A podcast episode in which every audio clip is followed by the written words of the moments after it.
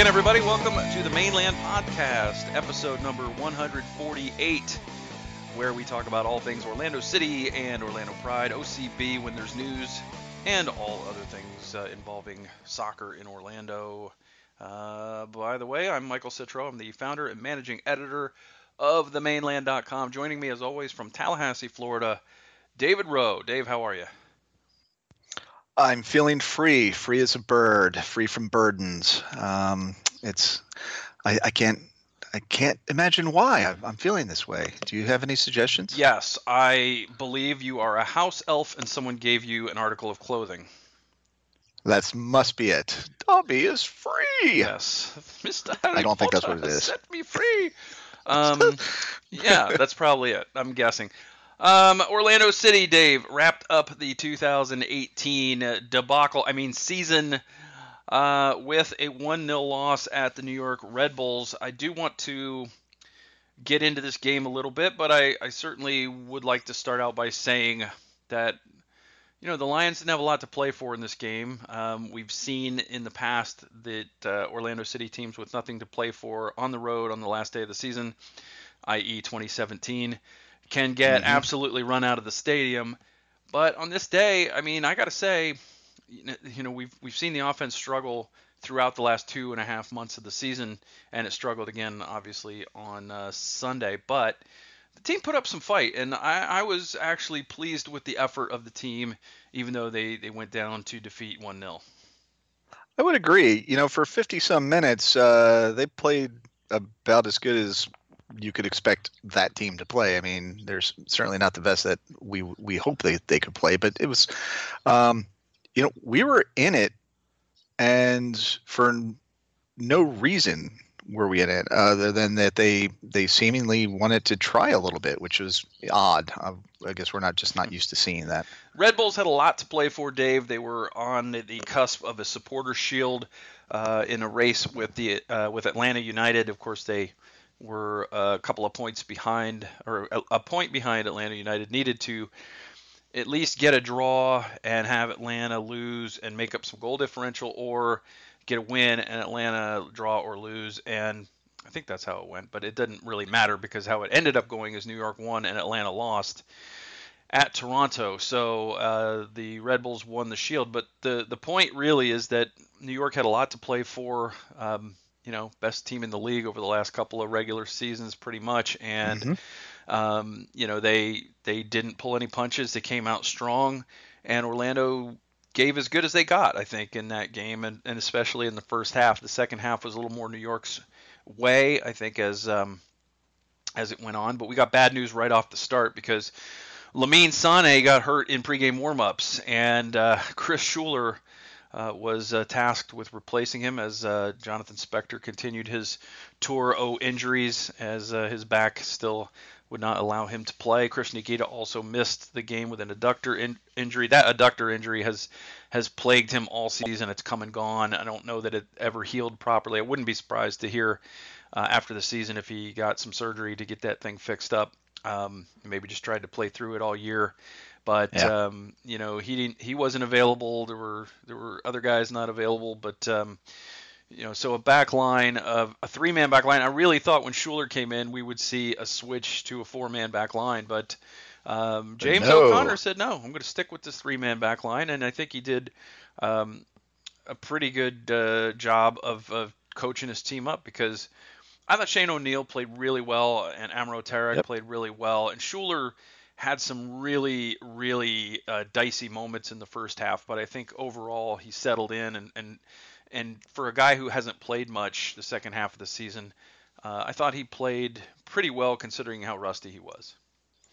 You know, that's been the story of Chris Schuler this entire you know season or since we since we got him is uh, uh, he's rusty. He gets in there, he plays about as well as you think he can, and uh, and sometimes he surprises you. Sometimes he lives up to what you think, which is yeah, he's going to make a mistake. But like you say, uh, you know, not too not too shabby from uh, Schuler there. Uh, additionally, uh, the entire back line for the uh, most part in the first half, you know, once again, not too shabby. Uh, doing a decent job of protecting Grinwis when he wasn't protecting himself. Yes, Adam Grinwis again gets the start and really became a reliable goalkeeper down the stretch for Orlando City, the most reliable and consistent goalkeeper that the team had this year, which is odd considering he was the third string keeper most of the season. Um, you know, of course, he had a chance to prove himself early in the game where um, a ball got away from Mohamed El Munir um, I think because of a foul on, on Derrick Etienne, which wasn't called. I think he got clipped. It threw him a little bit off balance. Ball gets away from him. He makes a lunge for it, and he, and he gets Bradley Wright Phillips. And a penalty is awarded, and you're thinking, welp, going to be another 6-1 probably today. Um, but, uh, you know, it, it was a, a crafty um, veteran move for Sacha Kljestan to clue in his goalkeeper where that ball was going to go and Grinwis yep. uh, dove to his right, but he he, he uh, Etienne kicked it more toward the middle of the of the goal, and uh, Grinwis was able to get his legs uh, up and on that and keep it out, and and then not only to keep it out, but to uh, to get it cleared. The Lions end up getting it cleared, and it was a big moment in the game. Yeah, and he he uh, he faked left, went right, um, and uh, which I uh, after I watched it for the third or fourth time, I, I kind of you know saw that again, and it was a uh, I'm sure he was thinking, okay, Sacha's telling me to go right, I'll go right, but um, I don't want to telegraph it too bad, so uh, it was uh, you know anytime you can save a, a, penalty kick, that's huge. It's a big momentum thing for the team. Uh, you know, puts a little step in the in the rest of the guys because you know that's that's one of those things that you know, generally speaking, is uh, unless something weird happens, fairly uh, fairly easy for the uh, the team to score a goal on. So to, to to save that, it's always it's always huge, and uh, you know, good job by Adam on on doing so. Um, I'm going to credit the fact that uh, he's come on so strong with you know he's a ginger and uh, you know he's got the ginger power. Hmm. City had a big um, couple of big chances to score in the first half. Uh, one where it was a, a, a, cross in from El Munir that Dom Dwyer got onto, but he sent it just wide. Um, a really good opportunity there. Another one later in the in the half when Shane O'Neill got forward and just unleashed a bomb toward Luis Robles with the it was the only shot on target in the first half for Orlando, mm-hmm. And Robles could do nothing with it but punch it out, and um, it fell for Sutter who headed it back into the area for Mueller, and all Mueller had to do was get it on target, and his header landed on the roof of the net. Just a, another microcosm of the second half of the season for the rookie who's uh, who's had a tough of late. He has, and and you feel for him, especially because uh, it's it's not a lack of heart or uh, effort on the part of of Chris. It's you know it's probably a couple things. It's you know the first time that he's playing you know this long of a season, um, this type of soccer, you know coming out of college, and then also just um, you know he's a rookie. Mm-hmm. Rookies make mistakes. Um, you know, we we, we kind of got spoiled hoping we were going to have uh, a wonderkind uh, after that little uh, three goal stretch, but uh, twas not to be. Um, I, I, think the the good news is there's plenty of room for him to grow. The bad news is uh, it it didn't happen in the second half of this of the season. Right, and you know, to be fair, for a rookie to be involved in 10 goals in a season, he had three goals, 10, uh, three goals, seven assists for, you know, being involved in 10 goals. That's pretty good uh, production from any rookie in Major League Soccer, and I think that, you know, considering the fact that he stopped scoring but he kept contributing in other ways, that speaks highly of his character. He's a good character guy, very high motor guy, good energy, good effort, but he needs to work on a few things in the off season. Uh, build up his strength and stamina a little bit so he doesn't get knocked off the ball. Um, I think he needs to work on some 1v1 moves so that he's more than a I'm going to do a step over and hope the guy goes the wrong way kind of guy, and yeah. um, and and finally some finishing, uh, you know, some finishing some shots. I think those are the things that he needs to work on in the off season, and I think he can be a productive player. I think that he's a guy who hopefully, you know, Dom could take under his wing, teach him, you know, show him a few moves. Um, you know, I, I I think that Mueller, you know, had a, a, good rookie season, but it did it did look tantalizing early in the season, where it looked like he he might become the the club's second rookie of the year. Um, you know, after Cyle Larin in uh, a couple of years back, but um, it was not to be. Uh, and uh, the teams went to the locker rooms, the locker room scoreless. Very even statistically in the first half. Possession was was about 50-50. Shots, I think, and shots on goal, I think, were exactly the same. So, mm-hmm. uh, and even the passing accuracy was very similar. So, good effort from the lads in the first half. Come out in the second half and not too deep into the second half. Uh, just a, a, a, miscue results in um, you know O'Neill being one v one with Etienne at the top of the area. Nobody really covering in behind.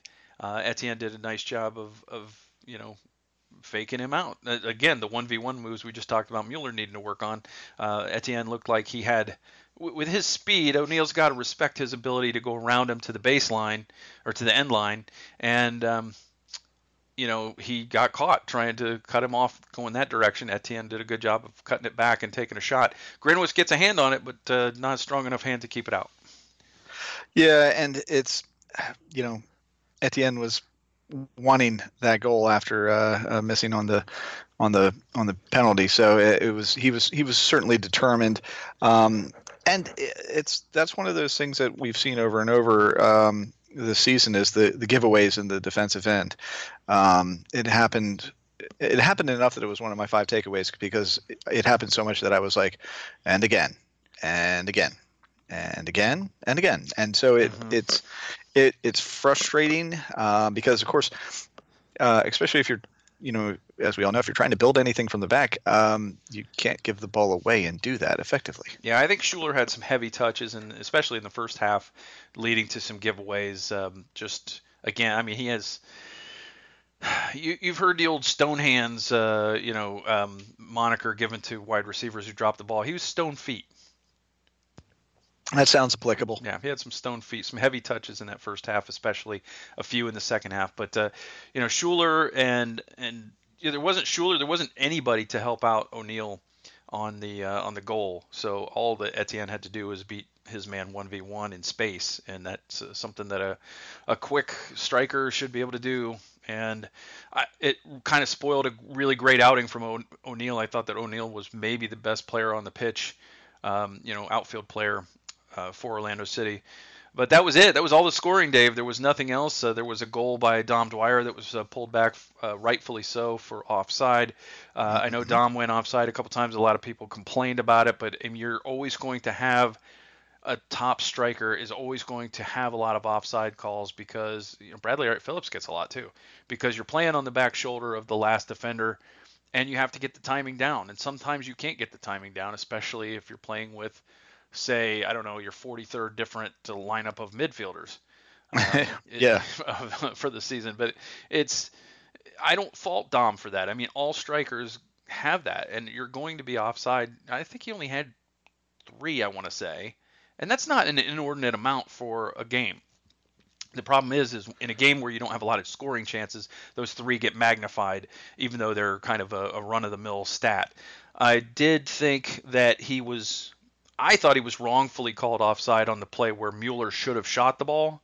Mm-hmm. Uh, where he was he was unlo- just unleashed with a, just a gorgeous pass from Sacha Kljestan uh, through ball for Mueller. Mueller comes in on the right, showed his lack of confidence by passing up a, a, a scoring attempt and uh, trying to slide it in for Dom, and then the, the flag came up for Dom being offside. I watched the replay a few times. It didn't seem like he was obviously offside, but and again, that's one of those things where let the let the play play out, and you can always go to video review. If it you know if it goes in the net, you go to video review just to make sure. And we see that other teams get the benefit of that, but we don't see Orlando City getting the benefit of that seemingly ever. No, and and you and I have long, or after this season anyway, we've given up on our uh, uh, not being conspiracy conspiracy theorists. We are now full blood uh, uh tinfoil hat wearers. Uh, so yeah, it's um, it, it feels like it's just systemic at this point um, against Orlando City, and you know I, I, don't know if that'll ever change. It may just be something we have to score enough points so it doesn't matter. Yeah. Um, but uh, you're right, uh, and and. And it's that was one of those ones where uh, I'm sure you were doing the same thing. I'm I'm yelling at Mueller, you know, why didn't you shoot that? Mm-hmm. Yeah, I mean, it's almost easy to play Mueller now because you can you can predict what he'll do. It's easier to play him, and that's one of the things that he needs to adjust on is being less predictable. You know that Chris Mueller is going to not have the confidence there to take the shot and try to score. Uh, yeah. Whereas earlier in the year, you saw much more confident Chris Mueller scoring goals from that kind of position. Yeah, yeah, exactly. So, um, yeah, so those were the best chances. Uh, Dom also had another one that went wide uh, off another El Munir uh, cross, which uh, I thought Mohamed El Munir had a pretty good finale. We've come to find, Dave, that for all the problems Mohamed El Munir had as a left back this year, as a left wing back, he's pretty good.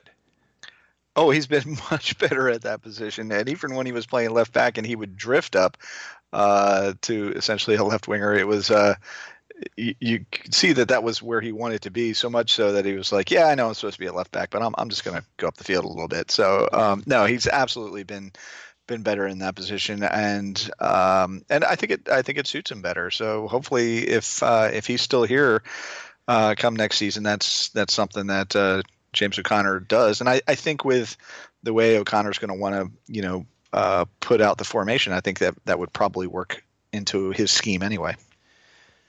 Absolutely, and I, I, think that with with El Munir and Sutter as your wingbacks, I think the preferred shape of James O'Connor has a real opportunity to take off. I think that what we've seen down the stretch is that an O'Neill, Sane, Tarek three-man back line, or Asquez in, in case if he's in instead of Tarek, is pretty quality back three, and they pl- they all play the ball very well with their feet. They all have decent pace I think that he's got the real beginnings of uh, you know of a solid back five. If if those five play, and, it doesn't matter if you have Asquez at uh, at one of the center backs or if you use Amro Tarek, because you know Tarek started the season really strong of course, after he had a call up to uh, Egypt and he came back from that, and he had a really uh, a real rough period for a few games, and and so much that he lost uh, he lost playing time over it. But then at the, toward the end of the season, when he stepped back into the lineup, he's played great again. So there really is some building blocks there for for James O'Connor to have a solid three man back line, and that's not even counting Jonathan Spector if he comes back. Although I mm-hmm. think he might be out of contract and with all the injuries this year, it may be time to turn the page there. But uh, I mean, I think Sane played really well down the stretch. He had a, a, tough start, but I don't think he was healthy or fit the beginning of the year. And then he mm-hmm. was trying to slot in against. I mean, this was back line number 26 in 34 games. So Sane's played a lot of combinations. It's taken him a lot of time to to sort of settle in. But I think that three man back line really has some some potential if everybody can stay healthy. Uh, and I also think that those two wingbacks are, are a solid pair of wingbacks for for an MLS team. So I mean, there's some building blocks. We know that the attack needs help. That's that's uh, a given. And I think that if you have Oriol Rosell playing the way he did and has been the last uh, couple of months, and Yoshi Yotun, I think you got some good, solid defensive midfielders you can play. You just got to get some attack, something to help Dom up top. Oh, absolutely. Um, you know, uh, the the midfield is going to run through Yoshi.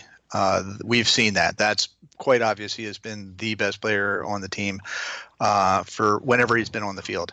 Um, and there's there's not much argument about that. I don't think. Uh, I think the other lesson is don't let Amro go uh, play international anymore, because uh, when he comes back, he's not as good. So uh, sorry, bud, you're just going to have to stay here.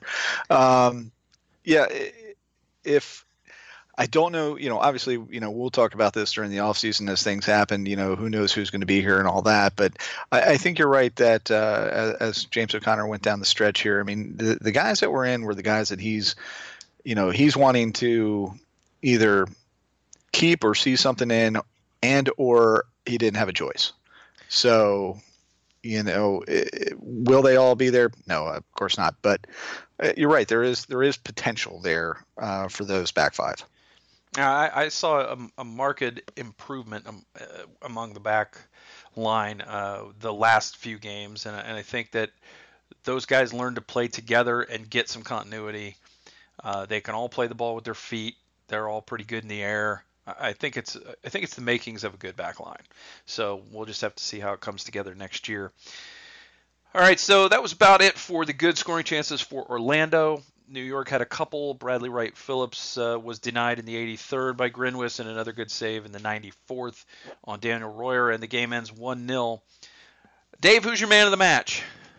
Uh, this was pretty well a no-brainer. Adam Grinwis, uh, bunch of big saves to keep this at uh, one nil instead of what could have been, you know, four or five nils or so. It's uh, coming up big on the PK, even if he had help from Sacha, and then like you said, those those late saves as well, um, where he had some one v ones, and and to have the uh, the presence and the um, uh, I don't know, just the the vision to to make it happen. Uh, he he had probably his best game, and and that's saying something because he's played pretty well.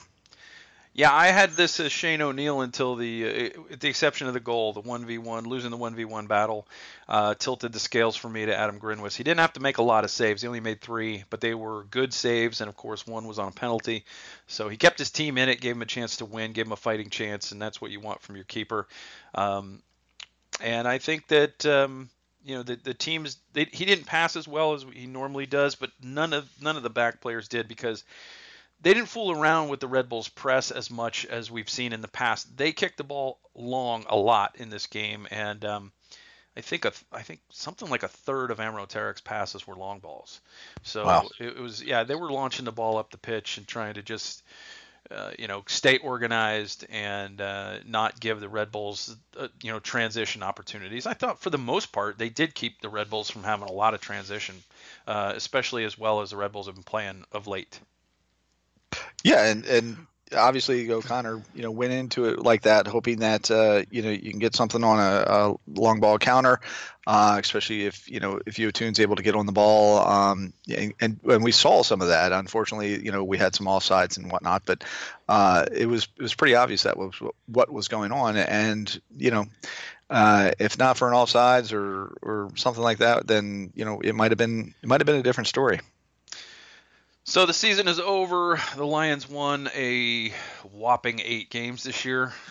Mm. Uh, it wasn't good. It was the worst season ever in Orlando City history, which is saying something, but it's over. We have the off season now. In a few weeks, we're going to be going, man, I really miss the Lions, but right now we're going, they can't hurt us anymore. That's why I feel free. Yes, that's why you feel free. Crazy day on Sunday, Dave. The decision day, as MLS calls it. Of course, uh, New York winning and Atlanta going to Toronto. And Toronto FC remembered they were Toronto FC and beat Atlanta. so we're very happy to have uh, played a role in, you know, New York passing Atlanta on the final day and, and winning the Supporter Shield. No trophy for you, Atlanta no trophy. And uh, the good news is, is uh, you know, we didn't have to play a huge role. Like we didn't have to get our butts kicked for it to happen. You know, a nice one nil loss rather than a, a beat down. Yeah, but, they went uh, down swinging. Yeah, it went down swinging, and uh, but at the end of the day, uh, you know, no big surprise for us. But like you said, no hardware for Atlanta. Gotta love that. Absolutely. Uh, it was a crazy decision day out west as well. LA Galaxy looked like they were cruising past RSL. RSL didn't play. Real Salt Lake had the day off because there's 23 teams in Major League Soccer and somebody had to be off, mm-hmm. and it was Real Salt Lake. So they sat at home with a very slim lead over the LA Galaxy. LA Galaxy were hosting a bad Houston team that has struggled on the road this year and of course, LA got out to a 2 0 lead, and it looked like, okay, Zlatan time. And Houston came roaring back in that game and won 3 2 on the road. They had no business winning that game, and actually, I got to see parts of the end of that game, and there was a there was a ball that Zlatan put in for Sebastian Lletget, and it was he served it up on a platter, and somehow Lletget missed it. Uh, but only that would have only tied the game, and it was in stoppage time already. So um, it still wouldn't have helped the Galaxy. But just an unbelievable uh, turn of events where uh, you know the you you have to think of the you know we have not ridden a roller coaster of emotions, even though we had that early season success, and then just nothing but misery ever since. Well, this, we had we had the the we went up the hill and then we went down. Yeah, the, the and hill that never, was the end of the ride. Yeah, yeah it never just stopped at the bottom. The, the RSL bottom. and and LA Galaxy fans had to be going nuts on Sunday because you know one team, oh man, we're out of it, and the other team, yeah, we're going to the playoffs, and then all of a sudden it completely reversed. It, it just was uh, that it, it's crazy, and you know Sean wrote a story about uh, about decision day on our site about how we haven't really got to participate in the madness um, yeah. and the excitement of it. And uh, you know, the, the, other one that was unsettled was will Columbus make the playoffs or will it be Montreal? And Columbus uh, took care of business against Minnesota United and uh, reached the playoffs. So that was that was uh, there was a lot of that going on on Sunday. Very interesting day in Major League Soccer. But the season is over, Dave, and I think we can uh, sum up Orlando City's season with a prolonged fart noise. Ready? No, no, we oh. don't do that on the air. Let's not do we that. don't do that on the air. no, no, oh, come on. No, we can just say it. People know what it sounds like. Yeah, well. Yeah, and, and, plus, it's just so much better in your in your imagination. That's um, fair. Orlando Pride, Dave. There is a lot of uh, a lot of the players are in Australia playing in the W League, including Chioma Ubogagu and Carson Pickett, and they uh, combined for Brisbane Roar uh, to score a tying goal the other day uh, with uh, Chi throwing in a, a, great pass. Not throwing it in, she kicked it in, but um, crossing a really nice ball for Carson Pickett to finish, and uh, and that ended up in a 1-1 draw. Chioma Ubogagu in the news today as we record this, as she has been called up to not the U.S. Uh, women's national team like last year. Uh, when she was called into camp as a defender and did not play in a friendly she was called up by England. She is a dual citizen, and she gets an England call, and they've uh, got some upcoming friendlies as well in November. So maybe Chi gets uh, gets a role with England. Yeah, it's so she goes from getting an assist to getting an international call up. I always thought that the the things about you know Australia and being down under and everything being opposite were were a little bit exaggerated, but evidently not because you know it's it's all uh, it's all aces for Chioma right now. Everything's coming up chi. It's this it's the winter of chi. It is indeed the winter of chi. no, uh, good for her though. I mean, you know, it's as as much as we would have liked to have her play a little bit better when she was here. Uh, you know, You you do want her to be successful, and and so uh, you know, good on the assist, good on the call up. Um, hopefully, she's able to do something with it. But it's it's just it was odd. I mean, to to, to get the news that uh, the two Pride players had connected uh, down for the Roar and uh, and and score that goal, and you're like, wait, what, wow, what, why, why can't we have that? Yeah, I know it's, but you know, the thing that a lot of people don't, rem, you know, really remember is W League is not as strong as the NWSL. The you know, you remember Rachel Hill went down there and tore them up last year. Dominated, yeah, absolutely. Uh, but it's and and that's not a knock on Rachel Hill. It, it is just to say that the teams aren't quite as strong. I mean, Carson Pickett was a league best 11 defender last year for in the W League. So you know right. that tells you a little bit about that league. They don't have, um, you know, the, I think the rosters aren't quite as deep, and I think there was, I think there was some chatter in the NWSL chat room on Slack uh, the other day about how there's one team where there's the goalkeeper is something like 22 years older than the youngest player on the team. okay, and that's quite a disparity. Yeah. So that's, um, that's big. Yeah. So I mean, the W League's got a lot of good players from the NWSL and a lot of, I mean, there are a lot of average players, quite frankly, NWSL sort of average players that are playing down there and, and starting and getting significant minutes. So um, I'm not trying to knock the league. It's still good soccer to watch. It's uh, an exciting league, but it's not the same level as the NWSL. So I, I'm not too bothered by it and and let's face it, Chi has has put in some good crosses in the NWSL. She's she has. She's been a useful player. I mean, we don't know how many times she dribbled into triple teams in that game. That's that's true. We didn't watch the game, so that could have been the one shining moment for all we know. You're you're right. That's right. Although I, I plan to watch more of those games. Those are on ESPN Plus, so I, I am gonna. Oh well, yeah, I've got that. Try to win. A, try to watch a few more of those games to see how the Pride players are doing down there. Yeah. So, uh, Dani Weatherholt and Christine Nairn each had four shots the other day in a nil-nil draw, so they were they were getting their opportunities too. I, I don't know if Dani Weatherholt's ever had four shots in a game in the NWSL. Probably not. Nairn maybe, but certainly not Weatherholt.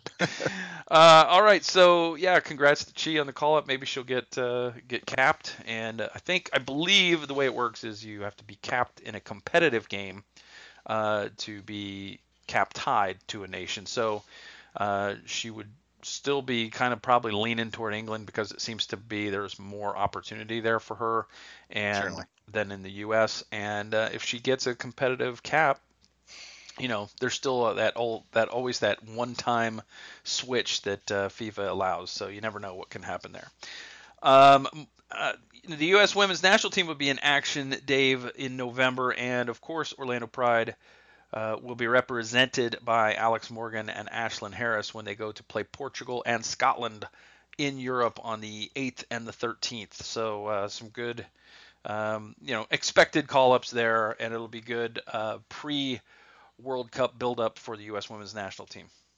Yeah, the big news there will be uh, will Ashlyn get to play? Uh, and uh, will Alex continue her one goal per match average, uh, or maybe even increase it? Because uh, as as much as she hasn't been on fire for the Pride, she has been for the U.S. Women's National Team. Um, which, since we're supporters, that's good. But you know, we kind of want her to spread it around a little bit more. Um, but still, it, it, will be good uh, uh, to see that. And of course, if you're not looking forward to the the World Cup next year, then I, I don't know if I can talk to you. So two games to maybe uh, reach that 100 goal mark for Alex. Yeah, absolutely. Uh, that that's coming up. And where's where does where is she sitting on the list right now? I can't remember. I believe she's at 97 goals right now. Okay, I, I know. I meant. I think six previous uh, women have reached 100 goals or more for okay. the U.S. Uh, so led led of course by Abby Wambach. So um, of course there there's you know she'll be moving up the charts. Uh, she's she's still got a few good years left in her, and I expect yeah. that she'll pass a few more players. She probably won't. She maybe not pass Abby, but um, she may. Abby get, would she, be a tough one. She yeah. may get pretty high up on that list. So before she's all said and done, if she can, especially if she continues the way that she's been going, I mean, uh, those those group games in the World Cup, uh, those there's probably going to be a tough team and two probably not so tough teams to play against there, and there'll be some there'll be plenty of friendlies leading up to that um, that uh, tournament as well. So I expect a couple of things. Uh, we're not going to see much of Alex Morgan and Ashlyn Harris in a Pride uniform until after the World Cup next year because I'm sure there will be a lot of friendlies scheduled, and um, you know she should reach 100 and, and you know provided she stays healthy she could go uh, pretty high up on the U.S. scoring list. So looking forward to that. Although I will have to tape the games because they're on in the afternoon on weekdays, and I'll be at work. So yeah, that that does kind of stink. I, and you had sent that out today, and I hadn't had a chance to look at my calendar to see if I'm going to be able to to observe any of those and help out. But uh, hopefully, I will because I, I, I want to watch. But yes, like you, I, I might be at work. One o'clock p.m. on Thursday, the eighth, um, nope. against Portugal, and then against Scotland at 2 p.m. on Tuesday, the 13th. Yeah, nope, sorry. and it's dumb. If only they had done a Wednesday. it's yeah. Well, see, that's the thing is I work from home two days a week, plus you know they get the weekend, so four of the seven days I could probably keep an eye on that. And so of course they're playing on two of the three days that I'm not able to keep an eye on. And uh, then the men are doing the same damn thing because they play on the 15th. Uh, at England, uh, 3 p.m. That's a Thursday, and then on the following Tuesday at Italy, also 3 p.m. So screw you guys for scheduling right? on those days. man, man. All right. Oh well. Stupid so, USS F. So so much. Oh oh well. That that's a sen- sentiment that we can all get behind. Yeah. All right, Dave. So uh, that takes care of some Orlando City news, some Orlando Pride news usually in this uh, final regular season wrap up podcast, we usually go down the roster and go stays or goes, and we play that game. But there's a lot of players on the on the roster this year because of the uh, the way that Orlando City operated without an OCB this year. So it's not like 23 players, it's like 29 players. Yeah. Um, that's a lot, and it's always a very time-consuming segment. So I think what we'll do is we'll save that for our November podcast. We'll be going monthly, uh, once each in November, December, January, February, and then we'll probably start up the last week of February as a as a weekly again as we prepare for the season. Uh, that which probably will start the first week of March as it usually does, but we'll probably know something about some of the guys who are not coming back. So it might even actually save us some time next month when we do that. it might. And and before everybody freaks out, we're not going to be. Uh, it, it's not. It'll be mid November, not late November. Uh, so yeah, we're targeting the second week of November uh, to get it in well before Thanksgiving because uh, we're trying to get some special guests lined up, and we don't want to get it too close to the holidays. Yeah, and of course we're also human beings, and yeah. you know we have holidays, and we know that you're probably not going to listen to us unless it's really that bad at Thanksgiving for you, uh, and then by all means, you know, have a listen to the podcast. Yeah. So that'll be fun because usually this club they didn't do it last year. I think they did it a little earlier last year than the first two years. First two years it was Black Wednesday. They yes. they announced the cuts uh, the day before Thanksgiving in the first two years. I think last year might have been maybe a week before Thanksgiving, so they might have, uh, you know, give people a break. I don't know. I, I always thought it was bad to like, okay, you're cut. Oh, thanks. I really enjoy my holiday now with the family. you know? uh, but yeah, uh, James O'Connor will be. I mean, this is the week. He's starting with player interviews this week. He's going to talk to guys. He's going to find out where their heads are at. Find out who wants to be here. Who you know, he already probably has a good idea of who he wants to stay. Mm-hmm. Uh, and then he's going to have to powwow with Niki Budalich and uh, Alex Leitao and say these are the guys I want us to keep. You know, what's their contract status? Uh, how do we get them re-signed if they, you know, if they're not under contract? Or he'll be saying, I really don't want these guys, uh, and they're if they're under contract, you got to find a way to move them. Whether that's a buyout, you get one a year uh, in MLS, and uh, if it's not a buyout, you know you got to try to transfer him somewhere, find a place for him to play. Yeah, and so that's that's actually the hard part. Uh, you know, the easy part is for uh, for James to go, okay, I want this guy and I don't want that guy. Uh, make it happen. yes, the easy part is for James O'Connor to say, I want Messi and Ronaldo, and you need to get them for me. Um, that's yes. the easiest part. Um, okay, so let's turn our attention toward the other professional soccer team in Orlando, Dave. Big day for the Orlando Seawolves as we record this on Tuesday, the 30th. Uh, by the way, happy, happy, birthday to my dad. If you were actually cared at all about soccer, you might be listening to this right now, but you don't, so you're not. Um, yeah, so the Seawolves announced their coach today, and it's none other than Tom Traxler, the radio analyst and sometimes television analyst uh, on Orlando City uh, broadcast for the last several years. He is a he's a high school coach locally. I don't believe he's ever coached at the professional level. Uh, I thought this was a bit of a curious hire. I I, I would have expected somebody maybe a, a retired indoor soccer player, somebody with a lot of experience in indoor soccer. To my knowledge, uh, Tom has never played indoor soccer professionally, and I don't think he's ever coached indoor soccer. I, I may be wrong, but certainly there was none of that in the press release from the uh, Seawolves.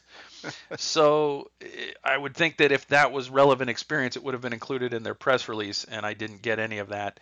Um, from what they what they released. And so, uh, I mean, Tom does have a lot of co- connections in town, soccer connections. He's he's a very enthusiastic guy. He's he's a guy who um, you know, he knows some of these players very well. Obviously, Lewis Neal, Luke Boden, Tyler Turner, uh, Johnny Mendoza. These are all former Orlando City players. Uh, so he has relationships there. Um, but I just think it's a little bit of a curious hire. I mean, his assistant coach is the team's goalkeeper, uh, Peter uh, Sliwa, Sliva, I think it's pronounced. Um, he's a 30-something year old goalkeeper uh, and also coaches at a college. Um, you know when the when the MASL season is not ongoing. So he's got an assistant who's a player coach, and um, you know it's uh, it's an interesting hire. I mean, I, I hope Tom does well because this, this city could use a, a, a successful professional soccer franchise. Yeah, and it's you know, maybe it's one of those things where he's the uh, the titular head. He's the he's the face man, um, and that uh, the the goalkeeper and and and Neal and and some of the others are actually just running all the practices and stuff with uh with him popping in, going, "Hey guys, everything okay? All right, cool." I, I, you know, who knows? Um, it's uh, yeah, right. It's interesting, and it it'll be more interesting once uh you know things get going to see see how this all plays out. Um, I it kind of this along with the uh the, cheese stuff kind of hit us all uh broadside today. Yeah, it's it's like um, you know you got professional teams hiring Tom Traxler to be their head coach. You got Chioma Ubogagu getting international call-ups from countries she's not even living in. It's madness. It's dogs and cats living together. But yeah, it's it's kind of funny because Orlando. It's almost like the Seawolves took a page out of an old 70s uh, TV show and went, "That's just crazy enough to work." yeah, and either that or he killed the interview. I mean, yeah, or maybe maybe no one else applied for the job. Ooh, ouch. I'm I'm just I'm not I'm not I'm not trying to dis I'm not trying to disparage Tom. I just thought it was a very curious hire. I mean, I would again, I would have thought somebody who has a lot more recent in fact, major league in, or major arena soccer league experience, somebody who knows the league really well. And maybe he knows the league really well. I don't know. I haven't really I've talked to Tom a number of times. I've never talked to him about indoor soccer. Um, I know that Miguel Gallardo played indoor soccer. He spent a lot of time with Tom last year, so maybe they talked a lot, and maybe that's how Tom got the idea that hey, I'd like to go for this. But it just you don't see a lot of pro franchises hiring high school coaches, do you? I haven't, uh, but I haven't done a lot of research, so I'm not sure. Uh, I'd have to. That would that would be a deep dig for sure. Uh, I think you're, I think you're right. That's that's not something that happens every day. No, I, I mean that's that to me is the curious part. Now, that said, again, I'm I'm interested to see how this works out. I'm I'm, I'm not trying to put. Uh, it's nothing against Tom. It's just no, and curious, we wish him well. It was just a curious hire to me based on his experience level versus what you you would expect. And and this is a team that obviously has some really good relationships overseas because they're bringing in you know, like the Colombian and Brazilian U21 teams to play in an exhibition, and they're going to be playing Brazil's um, Brazil's mini soccer team, national mini soccer team, which I guess is what they call their indoor soccer, and um, so they they've got some you know global reach and some connections obviously but um, uh, this is something that kind of took me by surprise in fact it will be interesting to see how this works out because the season runs through uh, into April, where Orlando City's going to be playing games. So how's that going to work? Um, I haven't looked far enough. To, you know, obviously we don't have the the MLS schedule out yet, so we don't know if there's going to be any conflicts. But uh, an interesting hire for sure. We're going to try to get Tom on the uh, the program here at one of these off uh, off season, um, you know, uh, podcasts. So we'll see if we can get him on and get him talking and and find out how that's all going to go. We uh, uh, would like to also get out and cover some games. I did some outreach today on that front, so I'm sure we'll be able to get credentialed and get some press releases sent to us directly. Uh, I should have already reached out to him. I've just been extremely busy, uh, and um, you know we'll see how it goes. But the first game for the Seawolves will be in November, November 30th. I'm talking about regular season. They have an exhibition coming up. I think the second week of the month against Brazil, as I mentioned. But the 30th, they will host St. Louis uh, at Silver Spur Arena at 7:35 p.m. That'd be the first regular season match for the Orlando Seawolves. I'm gonna probably try to be there for that one. So uh, we'll be, you know, we'll be able to live tweet it and we'll be able to talk about it on the podcast and uh, do some write ups and that kind of thing. And if you're in the area, go watch it. It's professional soccer. You know, it's not an expensive night out. You know, I think no. you can probably get tickets for less than ten bucks a piece uh, for your family for individual game tickets. I'm guessing, uh, or maybe in that range. I think season tickets uh, start at like ten dollars a game, so probably maybe a little bit more, maybe twelve bucks or something like that. But I'm sure it's, it, you know, it's probably comparable to a minor league baseball game. I was gonna say it's gonna be cheaper than going to the movies. Yeah, exactly. It would be cheaper even than an OCB game. Ooh. Although I don't know what OCB is going to be like in League One. That it might be pretty cheap to go see them in League One. That's true. All right, Dave. We've talked about the Lions and the Pride and the Seawolves. Oh my. Um, we this is normally where we hit the Ask the Mane Land podcast questions. I don't know if we have any questions this week. Well, I'm not so sure that we have any readers right now, so uh, that would be kind of uh, or listeners. Yeah, or listeners. Uh, so it would be hard for anybody to actually actually do so. Um, yeah, everybody's checked out, or they've asked us everything that they've ever wanted to know. Which I find weird, given that you know there's Avenger Four stuff out there, and there's always questions about beer and TV shows. I mean, we've answered these things before, people. Maybe people already know everything, and we should be asking them questions. Ooh, that's a good thing.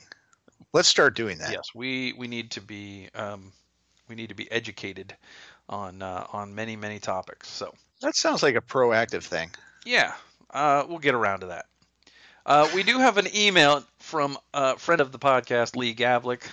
Uh, Lee. By the way, if you want to get in your questions for the November podcast, please do so. You can do it one of two ways. Hit us up on Twitter. We are at the Mane Land. That's our Twitter account. The at symbol followed by the mainland. Mane spelled like a lion's mane.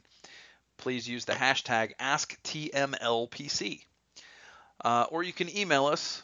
The Mane Land at gmail.com is how you can do that, as SBN still hasn't gotten us our dedicated Mane Land email account yet, which I should probably I should probably write to uh, drop a note to Jeremiah and find out where that's at. But um, maybe follow up. Yeah, maybe I should follow up. Maybe everybody else on all the other sites have theirs and we haven't got ours yet because we've just because you haven't been. We like, haven't. Hey, yeah, we haven't been the squeaky wheel.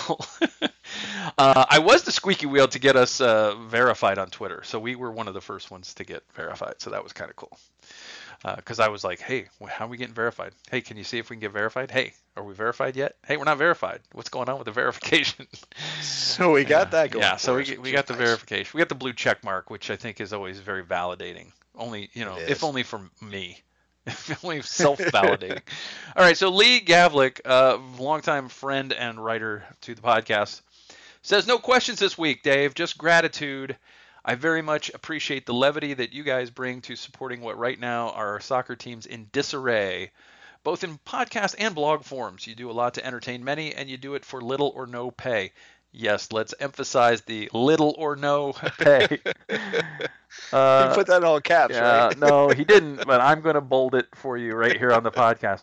Uh, he says, enjoy the winter, but know that many are already looking forward to the monthly editions of the podcast. Go City and Go Pride. Thanks, Lee, for the very Yeah. kind uh, email.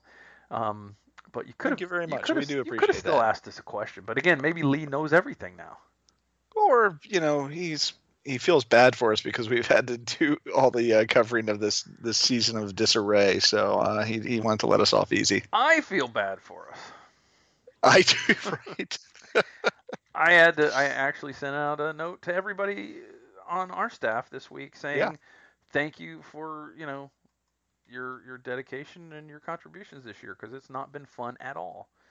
And you know, it's, It, it hasn't. It, no, it hasn't. And and as you know, I, I sent out a, a, a message to the guys, but also to you in particular, Michael, for all that you do uh, to keep all of this running. So uh, I'm sure that our listeners and our readers appreciate that, but uh, I do, and I'm sure the rest of the staff does as well.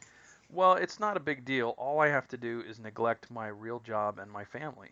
And um, and Oh, is that all? See, I thought it was more difficult. All- than that. Never all- mind. I take it all back. All I have to do is yeah, is just not have a life and, and dedicate all of my extra waking moments and free time, what little there is, uh, to running this site and this podcast, and not getting um, you know paid a living wage to do it, or really a wage per se. well, Um, then I take I, I take it all back. yeah. All right. Well, that's that's fair enough. All right. Thank you to everybody who wrote us uh, podcast questions. Uh, Ask TMLPC questions all year long. We didn't get any questions this week, but that's fine. It's That's- fine. We had yeah. other things to talk about. Sure. All right, Dave, before we get out of here, why don't we just take a quick gander at the Major League Soccer playoff bracket? Um, playoffs getting underway this very week. Of course, your Orlando City SC not among those teams in the, in the postseason. I know it comes as a surprise after this, uh, you know, what we've witnessed this year. But it turns out, yeah, shocking. It turns out that eight wins will not get you in the playoffs. I, that's probably the biggest shock of the week. biggest shock. All right, let's take a look at the knockout rounds, and just tell me quickly who you think gets through. Let's start out west and go LAFC, the third seed, against Real Salt Lake. Salt Lake sneaking in at that sixth seed. Um, yeah, as as much as I would like to call a uh, the sneaker getting in there, I'm I'm going to go LAFC on that one. Okay, I believe LAFC will win that, but I would really like for um, if if if they are going to win, I want a Mike Petke meltdown uh, on Twitter. I want I want Twitter video of, of, of another classic rant from Mike Petke. Otherwise, I'll, oh, absolutely, absolutely. Otherwise, I want RSL to win.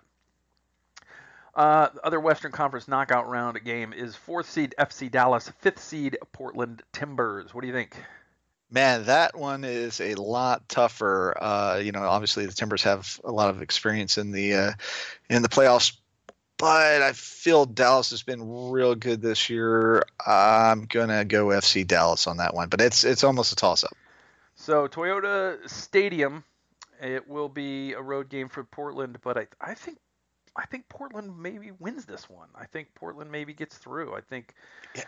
Dallas has kind of been up and down this year. Portland seems like they've been better in recent weeks. I, I like Diego Valeri uh, Blanco, those guys, I think uh, are quality players. I, am gonna I'm gonna yeah. pick Portland on this one. I think. Not like I say, I mean that that that's a toss up for me. So I mean that that's that's almost too too close to call.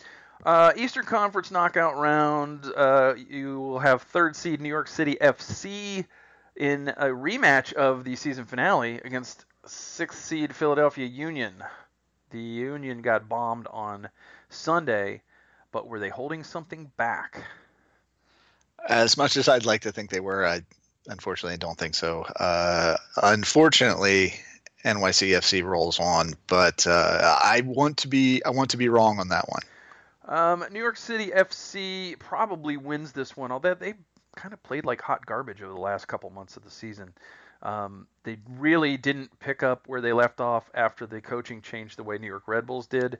Uh, no. I give Union a puncher's chance in this game because of Andre Blake and the way that that defense has played this year. They didn't have a good game on Sunday, but again, maybe they were just not wanting to tip their hand. It's and it's really tough to play the same team in back-to-back weeks. So I give the Union a puncher's chance. This might be a toss-up.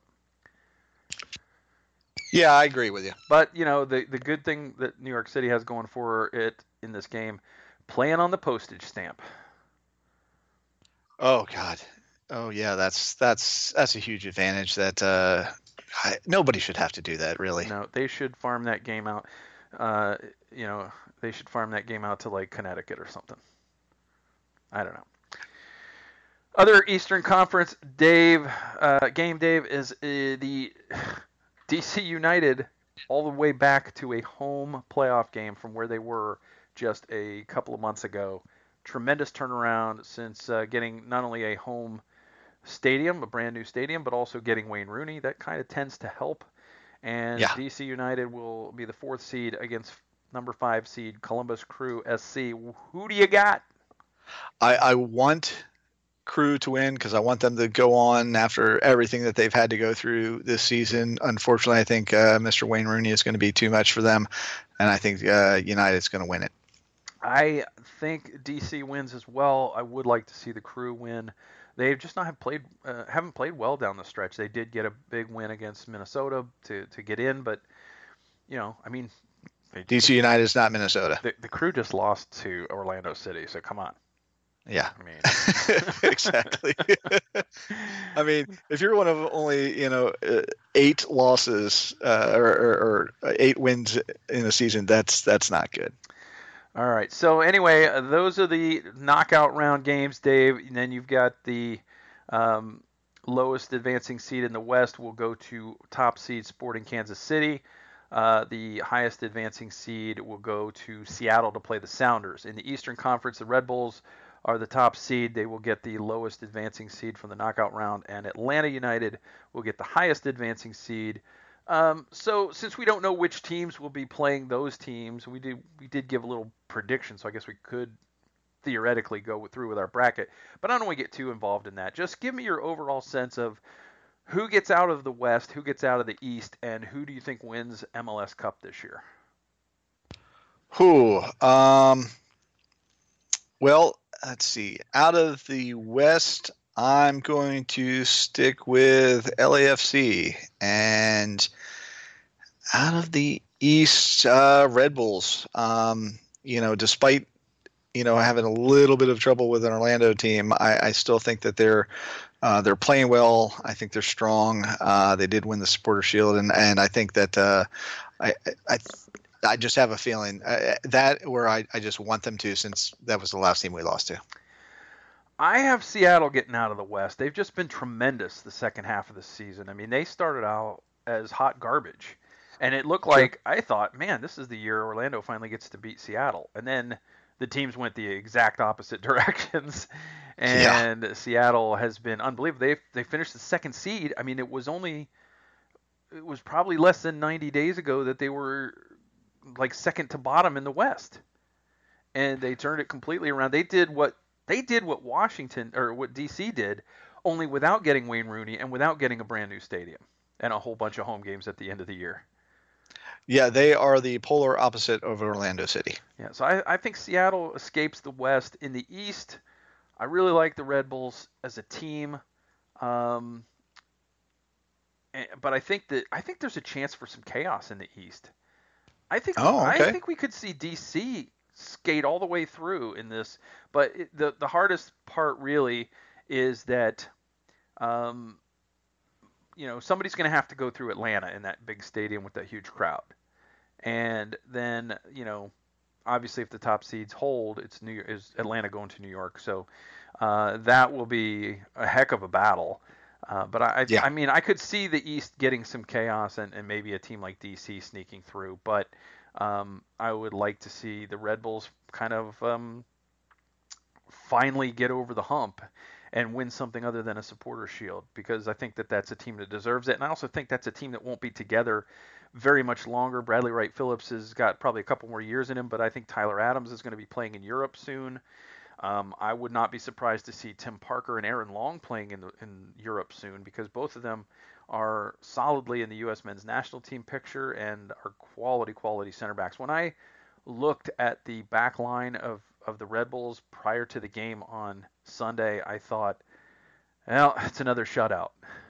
because and you were right because Long and Parker are tremendous and Murillo's played quite well for them at, at, the right back position and Kemar Lawrence is a freak at the left back position. I mean, you saw yeah. you saw in the game Sunday how much ground he made up on Chris Mueller when Chris Mueller had about a 15 yard head start on him for a ball uh, into the corner and Kemar Lawrence got there first and shielded and got there not only got there but got in front of Mueller to shield him off and get a goal kick.